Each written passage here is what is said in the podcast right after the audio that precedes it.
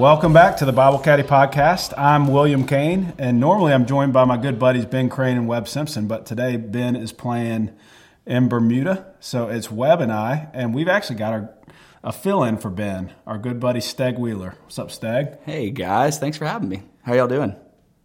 doing Good, buddy. So glad to have you on. That's a great surprise for for me, and uh, the listeners will be excited, and then I'm sure to hear from you. So fun. Ben, what would you, or sorry, uh, Webb, what would you say about Stege's golf game? Um, one thing I love about Stege's golf game, I'm gonna start with the the positive first, is that he plays really fast. It's true. He hits from the wrong side of the ball. He's a lefty. Um, but still to this day, I would say I witnessed Stege hit a shot that caused probably top five highest emotion in me I've ever had in golf. At the guys trip on the fourth hole, par five, in alternate shot, I believe, Stege. Alternate shot, yep. Yeah, so it's five on five, pure alternate, just carts flying everywhere. Old guys versus young guys old guys versus young guys, and somebody laid Stege up perfectly uh, on this par five, about 120. I'm not sure who it was, but it was probably me. But go ahead. 106, but you know, close. Okay, 106, and Stege holds it, and when he holds this wedge shot, everyone on our team just went bananas and just ran everywhere as fast as we could and yelled. So everyone in Wilmington proper could hear us. Pure it was amazing. pandemonium. I had grass was. stains on my pants. uh, but I've known Stege for a long time, and um, even more than a great lefty golfer. Stege loves Jesus, loves his wife, loves his kids, and um, just a joy to be around. Thanks, so, buddy. Fun to be yeah. here. Thank y'all for letting me join. Oh yeah. Well, Weber, I thought for the uh, banter section today, we could just let listeners get to know you a little bit better. So I'm going to ask you a series of rapid fire questions and okay. just shoot from the hip. Love it. Uh, favorite golf course on the PGA Tour? Harbour Town. Favorite tournament? Masters. Man, I love that the Harbour Town is a f- more favorite golf course. Yeah. Than Augusta. Hot take. There you go. uh, favorite pairing? Um, pre LIV or post LIV? Let's go both. Okay, pre LIV. uh, Bubba and Phil. Okay. I mean, shout out to Stege. Shout out lefties. lefties. That's right. Um, post LIV, I'll say uh, McIlroy and Russell Henley. That's fun. Give us give us a fun Phil encore story. You got any? Um, so I got a lot actually. Um, so Phoenix a few years ago, we're playing and Paul, in his yardage book, when he does his notes around the greens, will write one of three things okay, so so, or no. Okay is you should get it up and down every time. So so is you can get it up and down. And no is basically you're not getting this ball up and down. so 13, Phil hits it over the green to a back pin and it is completely dead in the rough. And, you know, when you're playing with Phil and you see enough shots, you know, you, you pay attention. You just want to see what he can do. So I, I kind of walk over there and downslope in the rough, tuck pin, greens are fast. He hits a massive 64 degree full swing flop, lands on the fringe and goes to, you know, to about a foot. Just taps in. And he's smiling at everybody. And Paulie walks over to him, shows him his note of no to the back pin, and Phil just starts laughing. So the very next hole, 14, middle right pin. Phil hits it long left, which Paulie again has no. And this time, Paulie and I are talking. We're like, all right, best he can do here is 15 feet. And I'm like, yeah, I agree. I mean, he's got nothing. So he takes again a full swing. This ball goes 40 feet in the air, lands on the fringe, goes down to tap in again. And immediately, instead of Phil like acknowledging the crowd, he just looks over at Paulie and just starts laughing. And again, Paulie had a no in there. And so that was like a great classic Phil, like he he went birdie par on those two holes. Every golfer on tour would have gone par bogey. Yeah, and um, so he just did that all the time. Man. Um, okay, whose game do you respect most? Uh, Zach Johnson. Hmm. Why? I feel like Zach's just, you know, he had, he's never hit it that far. He only hits it one way, hits a draw. Um, guys won, I think, 12 times, including Masters and Open Championship at St. Andrews Um, so I think he's just gotten more out of his game than anybody I've seen, and just a awesome, fierce competitor. Mm-hmm. Such competitor. Um, who goes about professional golf in the way that you respect most? That's a great question. Um, you know, what's funny is like everybody now. Like when I got on tour, there was clear difference in like the great players and the good players, but you look around and everybody is so dialed in. Um, President's Cup, I mean, being a part of that as a captain, just seeing these young guys taking such good care of their bodies, going to bed early, uh, no beers or wine at night, which back in the day in these team events, guys would just relax and hang out and stay up late. Now guys are getting in ice baths, and it's hard to pick one because honestly, you look around the workout trailer, you work, look around the range, and everybody's super focused. What do you view as your greatest accomplishment in golf? I think after experiencing um, an elite level of playing golf and then having to change putters and then having all that anxiety and two years of being one of the worst putters on tour to come back and win the players was probably my favorite like golf memory because there was so many times where I thought there's if you told me I was going to win the players in the depths of putting terrible, I would have laughed at you. I loved watching that. The Lord gets all that credit too. I Oh, mean, yeah. yeah, How good's being 11 under through 16 at that golf course? it's fun. that was awesome. Um, favorite sport to watch other than golf? NBA basketball, Favorite athlete to watch? probably Steph Curry. Same. Yeah, So fun. he's in Charlotte uh, tomorrow. I know. Hey, shout out to Steph. Steph, I reached out to you. I think you changed your number, but welcome to Charlotte. I want to play golf with you. You either big time me or you change your number. But I love Steph. Uh, favorite restaurant? Chipotle. Like you're allowed to say anything. You say Chipotle. Seriously. Favorite book other than the Bible? Ooh. Um, probably The Prodigal God had the biggest impact on me by Tim Keller. Yeah. So I thought you were going to say Harry Potter. The whole series. not sure he's read that. Uh, favorite book in the Bible? Probably Psalms. I think Stege shares that with you. Yeah, I love the Psalms. Let's Go, Stege. Let's go. Favorite Bible verse? Mm, favorite Bible verse. I mean, I got a favorite Bible passage. Okay. What's your favorite passage? Let's do that. Titus 3, 3 through 7. That used to be stamped on the wedges. That's right. I cleaned some of those Titus 3, 3 through 7s. That's right. Awesome, buddy. Well, thanks. Any you got any rapid fire questions for Webb? Ooh. Nothing coming to mind. Yeah, not very interesting. Well, William kind of covered them. You got them all there. Chipotle got us all by surprise. So what what the uh, what the listener doesn't know right now is that Webb is wearing a Russell Wilson jersey on the Zoom call. I am. looks good This is you. audio only, so I figured I was safe, but I guess not. Uh, it's Halloween at the kids' school. All right, well let's let's jump in. As you guys know by now, we've been doing a series this fall called Meet Jesus. We've been going through the Gospel of Luke, really just looking at Jesus Christ, who he is, what he's like, how he interacts with people. And if the most important thing in the world is to know God, to have a relationship with him, and because he's revealed himself through Jesus Christ in real human history, then probably the most important thing we can do is get to know the Lord through his word.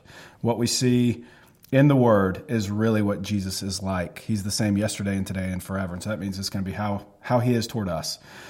So last week we saw Jesus interact with the rich young ruler. And it was a short but very pointed conversation. And Jesus just put his wisdom on display as he identified what really sat on the throne of this guy's heart. And then he taught his disciples that salvation really is only possible through God. It comes through God alone. So today we're going to jump ahead a little bit to Luke 19, 28 through 40, to a famous passage that's often referred to as the triumphal entry. So, um, Weber, will you pray for our time in the Word today? I will. Father, thank you for another uh, podcast. Thank you for just your grace um, and technology that we can uh, link up on a video and uh, just talk about your word, talk about the things you're doing in our life. um, and that listeners can join us and hear the good news of what you've done for us and what you continue to do for us. Um, so, Lord, I pray that um, you will give us wisdom and discernment as we look at your word. Um, and we know, Lord, that you will bring fruit from this time um, in the Gospel of Luke. So, as we get into the word, Lord, I pray the word would get into us. And I pray in Jesus' name. Amen. Amen. And Steg, will you read for us? Yeah, happy to. So Luke 19, starting in verse 28. And when he had said these things, he went on ahead, going up to Jerusalem. When he drew near Bethphage in Bethany, at the mount that is called Olivet, he sent two of the disciples, saying, Go into the village in front of you, where on entering you will find a colt tied, on which no one has ever sat. Untie it and bring it here. If anyone asks you, What are you untying? you shall say, this the Lord has need of it. So those who were sent went away and found it just as he had told them. And as they were untying the colt, its owners said to them, Why are you untying the colt? And they said, The Lord has need of it. And they brought it to Jesus, and throwing their cloaks on the colt, they set Jesus on it. And as he rode along, they spread their cloaks on the road. As he was drawing near, already on the way down the Mount of Olives, the whole multitude of his disciples began to rejoice and praise God with a loud voice for all the mighty works that they had seen, saying, Blessed is the King who comes in the name of the Lord. Peace in heaven and glory in the highest. And some of the Pharisees in the crowd said to him, Teacher, rebuke your disciples. He answered, I tell you, if these were silent, the very stones would cry out. I love that last line. Um, mm. Okay, so let's let's get our feet on the ground here quickly. Because we've been looking at different interactions and events in Jesus' life, we haven't talked a lot about the flow of the Gospel of Luke. But at the end of chapter 9, we're told that Jesus set his face to go to Jerusalem. He had business to accomplish there. And as we've mentioned many times, he was coming on a, on a mission to die and to rise, to solve our biggest problems. Well, when we get to the end of 19, the time has finally come. We pick up, it's the Sunday before Jesus dies on Friday. It's the week of Passover, 33 AD. Over 2 million people would be flooding into the city from all over the empire for this feast. And this event that we're looking at is, commonly referred to as this triumphal entry. And there's, there's lots for us just underneath the surface. So let's jump into it. So Jesus tells a parable in the passage immediately before. And then what are we told about his whereabouts in verses 28, 29? So he's going up to Jerusalem and he withdrew, he, he drew near to Bethany and Bethphage, which, where is Bethphage? Yeah, we don't know where Bethphage is. Um, it's certainly very close to Bethany. And Bethany is a couple miles to the east of Jerusalem. Okay. So, and then the Mount of Olives is like really, if you take Jerusalem up on the Temple Mount, is on top of one hill, and then you got a little valley called the Kidron Valley, and then the hill goes up on the other side, and that's called the Mount of Olives. So it's gotcha. about one mile away on eye level with with the temple from the east in Jerusalem. And you were just there. We were just there. I mean, we, we walked on this exact road. Wow. So from at this point, he could probably see Jerusalem. Oh yeah, yeah. and and conc- wow. like it's hard to put into words. I never got it until I went there. But where you know now there's actually a mosque on the Temple Mount, uh, the Dome of the Rock. But back in the day, Jerusalem is up on this hill, and the temple would have sat high up on the top of that hill, and it's covered in gold, and it would be shining like the sun. You could see it from far away, you know, and. Uh, certainly when you get to Bethany and you get to the Mount of Olives, you're looking right at it and it commands wow. your attention. Mm. So wow. that's where Jesus says he is eye level with Jerusalem, a mile away, walking down this little road, making his way toward the city where everything's about to happen. Hmm. And as he's slowly making his way, what's he send two of his disciples to do? Verses 30, 30 and 31. Go into the village and find the colt that's tied up. Yep. Yeah, and bring and it bring it untie it and bring it here. Yeah, the what's, unridden colt. Yeah. So hmm. let, us start with what's a colt? Donkey. Yeah. Baby donkey. Yeah, young donkey. I mean, nice job with your animal stuff, Bob. Oh, thank you. it's really good. Um, Yeah, and and Stege, what are we told about this young donkey? No one's ever sat on it. No one's ever sat on this young donkey. Any idea why that might be significant? I had to look it up. I'm not. If you know, I'd be very impressed. Webb, you look like you want to take a stab. It's uh, pure in a way. Yeah, let's go. Let's go. Points for Russell Wilson. He's Feeling it. Let's go, Big Russ. Um, yeah, a couple different times in the Old Testament law, um, an animal that has not yet been worked communicates a kind of purity, something that's set apart for a special task. And so there, we got this young donkey, unridden. Uh, Jesus tells his disciples, "You're going to find it, and you bring it to him. And if you got any trouble, just tell the owner the Lord needs it." Okay. Uh, we don't know if this is the Lord like using his foreknowledge to know if there's a donkey there or if he's got a prearrangement. You know, hard to tell. Could be either. But Jesus gives these instructions, and what happens in verses 32 to 34? They basically do exactly what he told them and pretty much what he thought happens. They say, Why are you untying it? And then he tells them the Lord has need of it. So they, they obeyed his command. Yeah. And just like he said, the kind owner seemed to accept this, and off the disciples go back to Jesus. Okay, and that kind of sets us up for what happens next. And what happens next is pretty fascinating. Um, as we've already mentioned, this event's typically called the triumphal entry. Um, and Jesus was not the first or the last to make a triumphal entry. Kings or military generals would often make these grand entrances into important cities or when they came back from an important battle. So when you uh, imagine a Roman triumphal entry, either for an emperor or for a military general, how do you think that would normally go? Man, there'd be a lot of people there to watch. Yep. What else? Yeah, it's got to be the nicest stuff, um, the biggest, baddest animal. Um, I'm thinking like I picture like war horses and shields and swords and you know just lavish. Exactly. Yep. Chariots, royal robes, wreaths on the head, dignitaries to greet them as they come in. Exactly what you would think. That's the same way that in 2022, the United States president does not come humbly, right? He comes with show. He comes with a, mm-hmm. you know, what do you call those motor, motor, Motorcade. Mo- yeah, but just you know, it's a big to do. It, it's always been that way, right? How much could I not find that word? Um, I'm still debating if that's actually the Mo- word. motorcade. You think it is? Go to Google. yeah.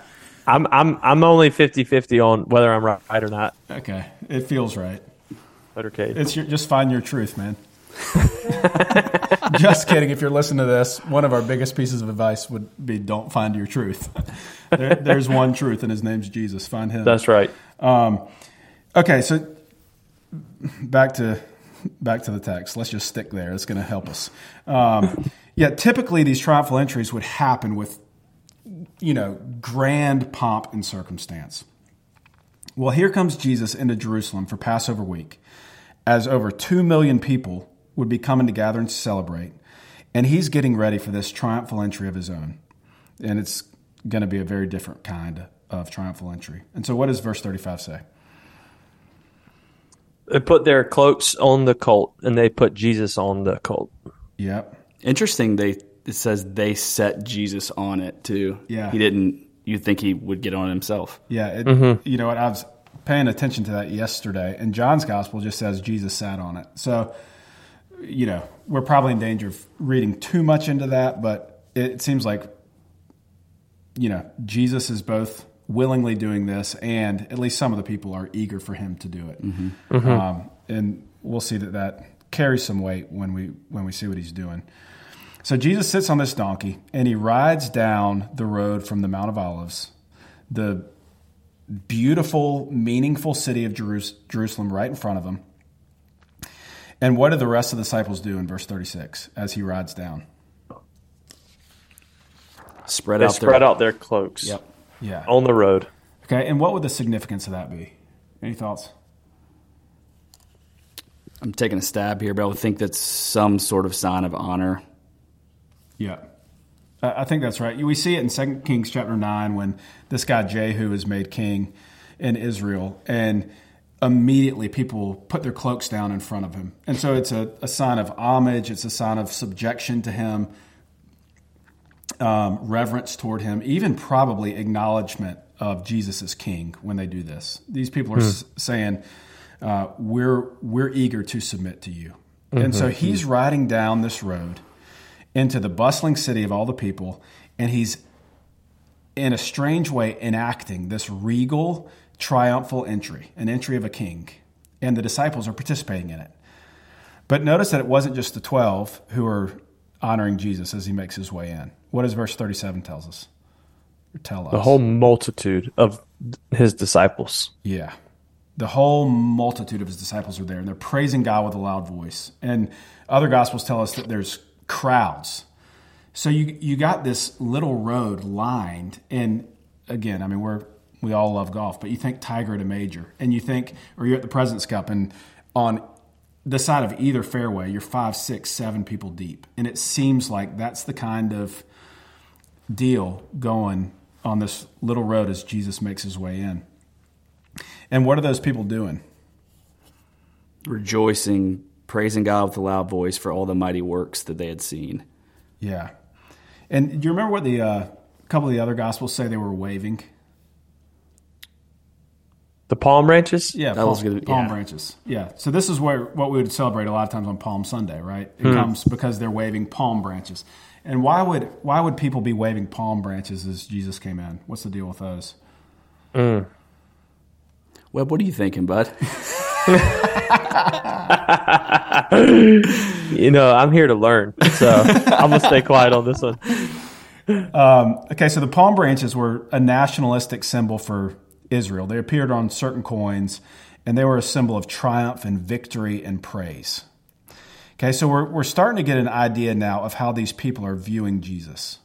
Um, and when you start to put some of these things together the cloaks on the ground, the palm branches waving, the praise that they're giving how do you think they're viewing him?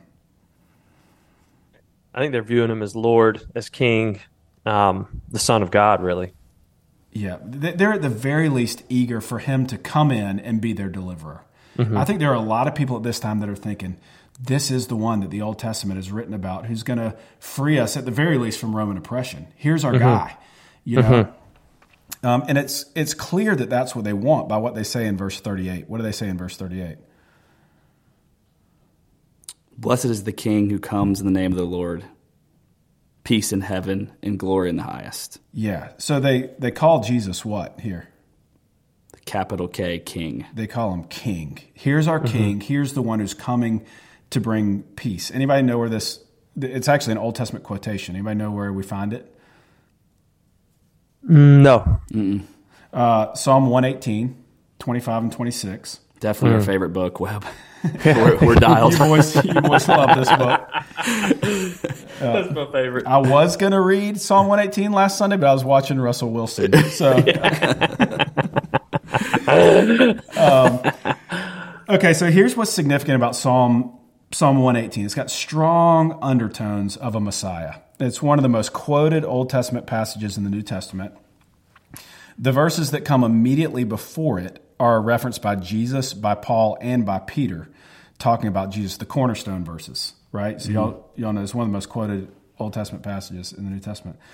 Um, and the idea in this verse is that there's a pronouncement of a king who comes in the line of David, a Messiah, right? A cornerstone, a foundation to God's people, who is going to come as a representative of the Lord.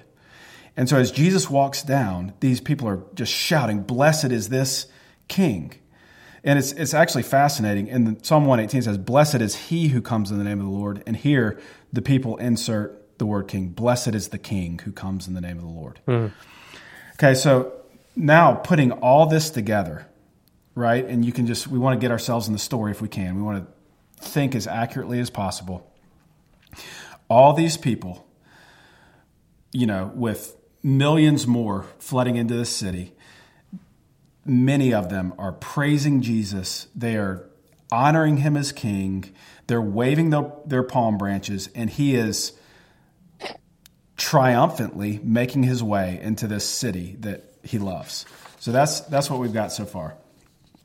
Um, and they're calling for him to be king. Which, by the way, anybody know the last time Israel had a king? A real king. I mean, Herod was kind of a puppet king. He's really more like a governor. But last time Israel had a real king, over six hundred years before this. So it's a it's a scandalous ask. Okay, but it's about to get even more scandalous before we start to kind of interpret the different parts. Um, the Pharisees, right, the religious leaders that we've seen all through this series, kind of the watchdogs, they're seeing this and they don't like it. And so, what do they do in verse 39? Teacher, rebuke your disciples. They'll they tell Jesus to make his disciples shut up, basically. Yeah. Mm-hmm. And, and why would they want, want that to happen? What do they think's going on here? They think they're seeing Jesus getting worshipped. And they think maybe only God should be worshipped. Yeah, I think so. It's blasphemy, right? I mean, calling him king, the name of the Lord. They don't like it. No, they don't like it. And so they tell Jesus, rebuke your disciples. Get them to stop. Get them to be quiet. Um, and Jesus, who has over and over again told people not to mention his identity, right? Knowing that his life is on a divine timeline, he's got five days left. He responds to the Pharisees with this like boldness and clarity. When they say rebuke your disciples, what does he say? Verse 40. If these were silent, if, if even if they stop talking, the very stones would cry out. I mean, how sick is that? He looks at the religious elites and he says, Hey, if these people didn't praise me, creation would. Right. Right. It's stunning what he says to them. Um, Gosh. So that's that's the Hey. story. Go ahead. By the way, you know, as you're reading your Bible, there's so many times where you have the thought, man, I wish I was there. I wish I was there. This is one of those moments. I just, I wish Luke included the follow up or the the Pharisees' reaction. Oh yeah. What do you say back to that? I mean, I know. I, I don't think you say much, but I, I do think if your heart's hard like there was, I mean, this is another event that leads them to think the only solution is to take him out.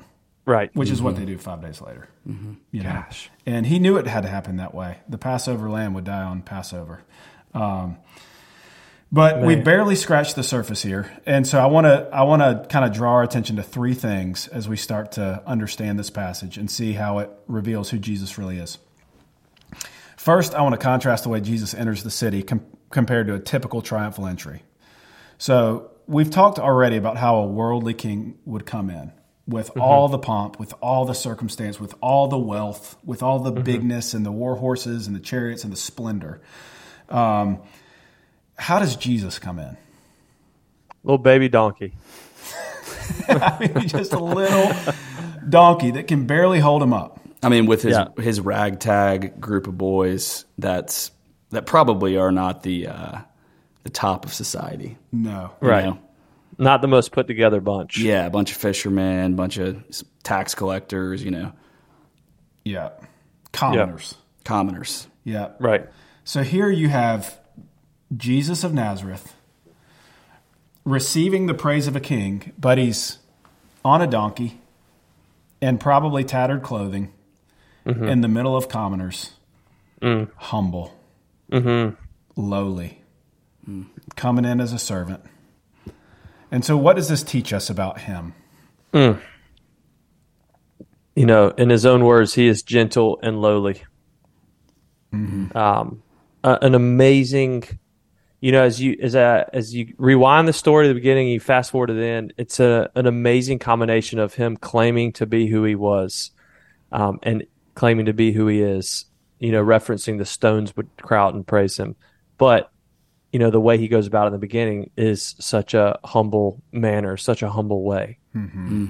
Yeah, you would you would never picture God becoming man to look like this in this moment of time. You know, Right.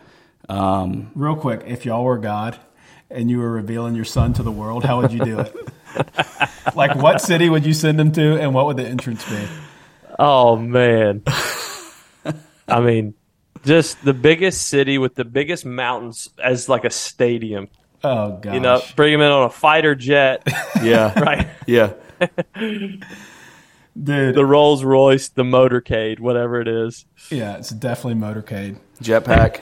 Sick motor, sick motorcade. um, dude, you'd have the biggest symphonies. You'd have the grandest entrance ever. I would. Right. I would think that's how he would come. But he Yeah. comes humble.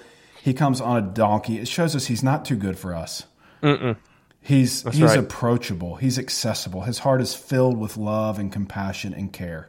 Before Yeah. his triumph comes sacrifice. So Yeah. it's a humble, triumphal entry. Hey, and a fun little note, like Jesus being fully God could have gotten his own his own cult, but like he borrowed it from someone else and just gives me a little picture of like he invites us in to be part of what he's already doing.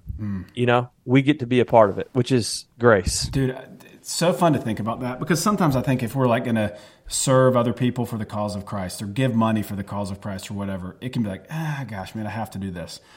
right. Dude, after Jesus rose from the dead, what do you think that cult owner's telling people? That was my goal. it's because that dude used my cult.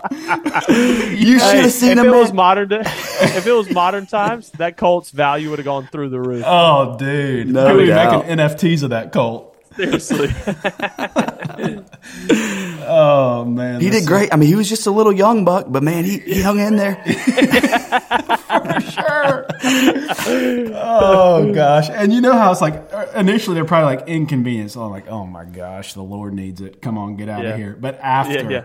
you're like, oh dude, what an honor to participate with them. You Right. know. right.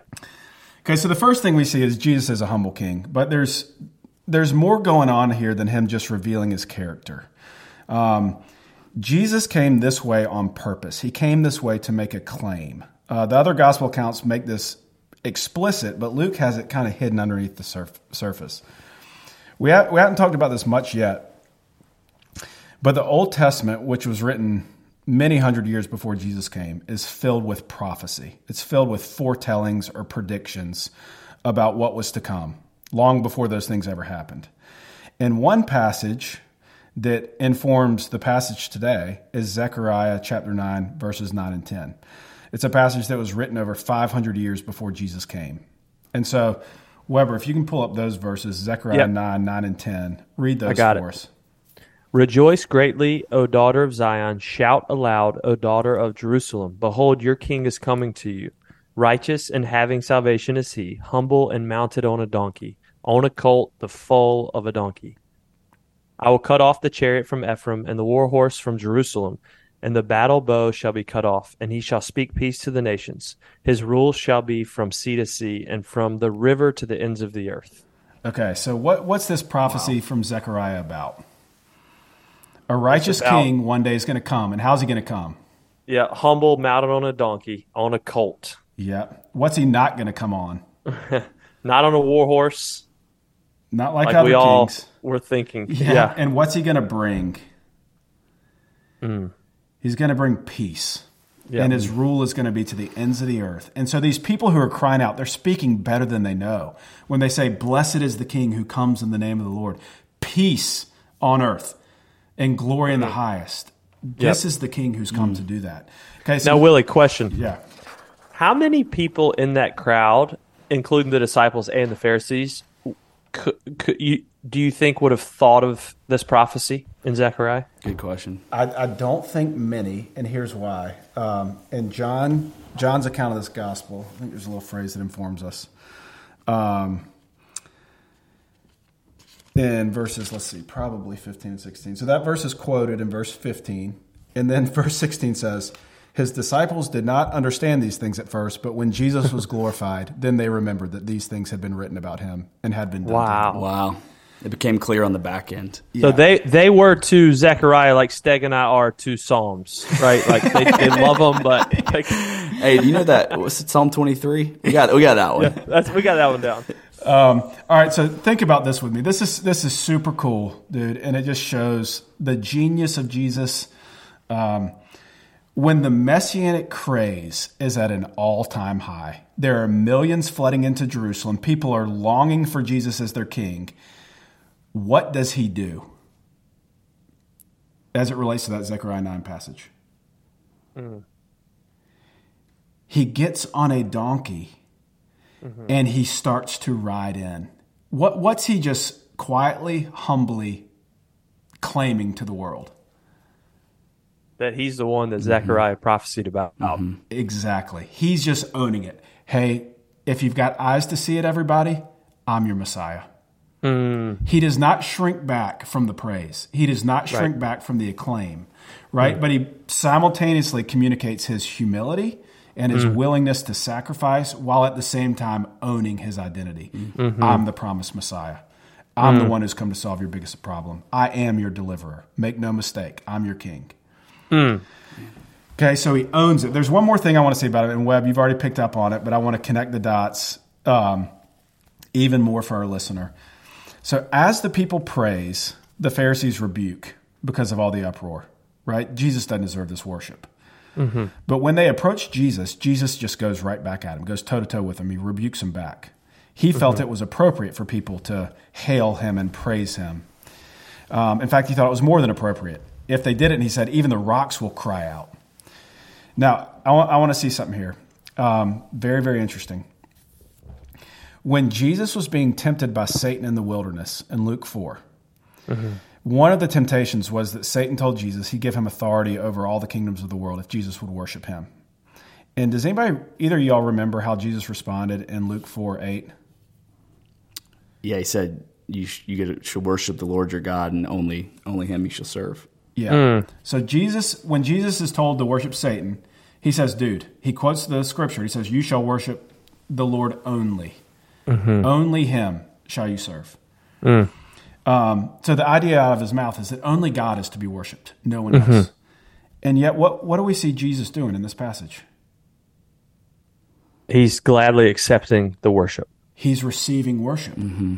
Here's a man who says only God deserves to be worshipped, and then now he's just accepting it, even rebuking people who say that it shouldn't be happening. So, what's the idea? He is fully claiming to be God. Yes.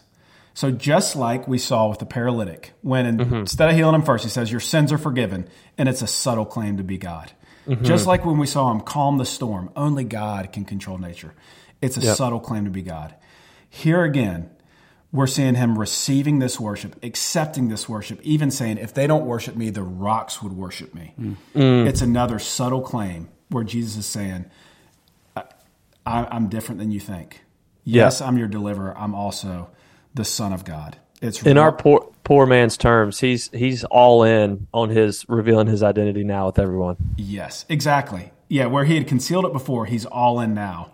Right. And any any idea why he's all in at this point? Well, I feel like before he's he's kind of trying not not to hide, but he knows if his identity is revealed fat uh, too quickly, then basically this could expedite. But it's in his time that he wants to do mm-hmm. this, so I think he knows like it's going down. Like this is it. Mm-hmm. I'm gonna have to die, and mm-hmm. I'm gonna have to make this entry into Jerusalem. And as I make this entry, it's my kind of coming out party to say, "Hey, I am God. I'm gonna die, and I'm gonna take away the sins of the world." Mm. Yeah, That's well good. said. Okay, so let's let's dig in there just briefly as we close. Given his identity as the promised king, even as God himself, how does it make all the more amazing what he would do five days later when he died? I know. I was literally just thinking about that. Like, it, it's hard to imagine, and it evokes a lot of emotion, both joy, a little bit of sadness for the temporary pain and horrific wrath he went through, but the joy that he brings about for his people. The mm. fact that God, who didn't need us and was perfect in where he was for eternity past, in a sense, came down the mountain, stooped down from heaven on our behalf when we did nothing to deserve it. Mm. Like, people listening, please consider that. Like, that is the greatest offer of all time. And it's the greatest gift to, to be received freely. Mm. Um, so it's, it's very overwhelming mm-hmm. to think that he did that for us. I think about that uh, Philippians two. You know, though he was in the form of God, he mm-hmm. didn't consider equality with God something to be grasped. He humbled himself. He became obedient. Ultimately, to you know, I'm kind of summarizing here, but to the point of death on a cross. Mm. Um, mm-hmm. No God would do that. I mean, Right. why would a God do that except this God? Mm-hmm. Right. Yeah, it's just it's striking to me. It's it's like simultaneously humbling that the God man would die in our place. Like it's almost too much to take in that mm-hmm. what you guys have just said. Like, why would you do that for us? Um, but then it also gives great confidence. Like if this if this is the one who died for our sins, surely our sins are paid for, mm-hmm. right? Like if he's mm. the one who did it and he finished it, we can be welcome to God, mm-hmm. no That's right. matter where we've been or what we've done. That's right. All right. So last last question: How how do you think we should respond to this passage? Ooh. Man, I mean, very similar to what you guys just kind of explained. I think the example he leaves us is a humble servant example, but also in verse 40 reminds us that he's worthy to be followed. He is worthy of our worship. He is in control. Um, and so it, it actually brings me freedom. I don't I, I don't want to obey today because I'm afraid I'm going to get in trouble. I want to obey because of the love he first showed showed me. Hmm. Hmm. His love demands our obedience and our allegiance. Mm-hmm. Yeah. Yeah, and just just that thought that the Lord Jesus himself was as you said, Webb, he's gentle, he's mm-hmm. lowly. Um, he's not coming in on chariots or war horses. So how much more if he's the same yesterday, today and forever when we in our sin want to come to him and we feel this this check in us, it's like, oh, he's going to be angry. He's going to be mad. He's going to be up there on his chariot, you know, trying to strike us down. It's like, no, no, no. That's that's not what the scripture tells us. He welcomes those who come to him with need. Yep. Um, Yeah. yeah, to forgive our sin and to give us new life in him, but also just to come to him daily, even with the things that are, are burdening us. He's a welcoming God. Yep. Amen to that. Yes, a welcoming God who deserves our worship. Um, Weber, any final word to you, bud? Uh, no, love that passage. Yeah. Thanks, Willie. So solid. Oh, yeah. Thank you, Lord. Well, thank you for listening to the Bible Caddie podcast. If you've got questions about Jesus, email us at BibleCaddie at gmail.com, caddy with an IE. We will be back next week. And until then, get into the Word and let the Word get into you.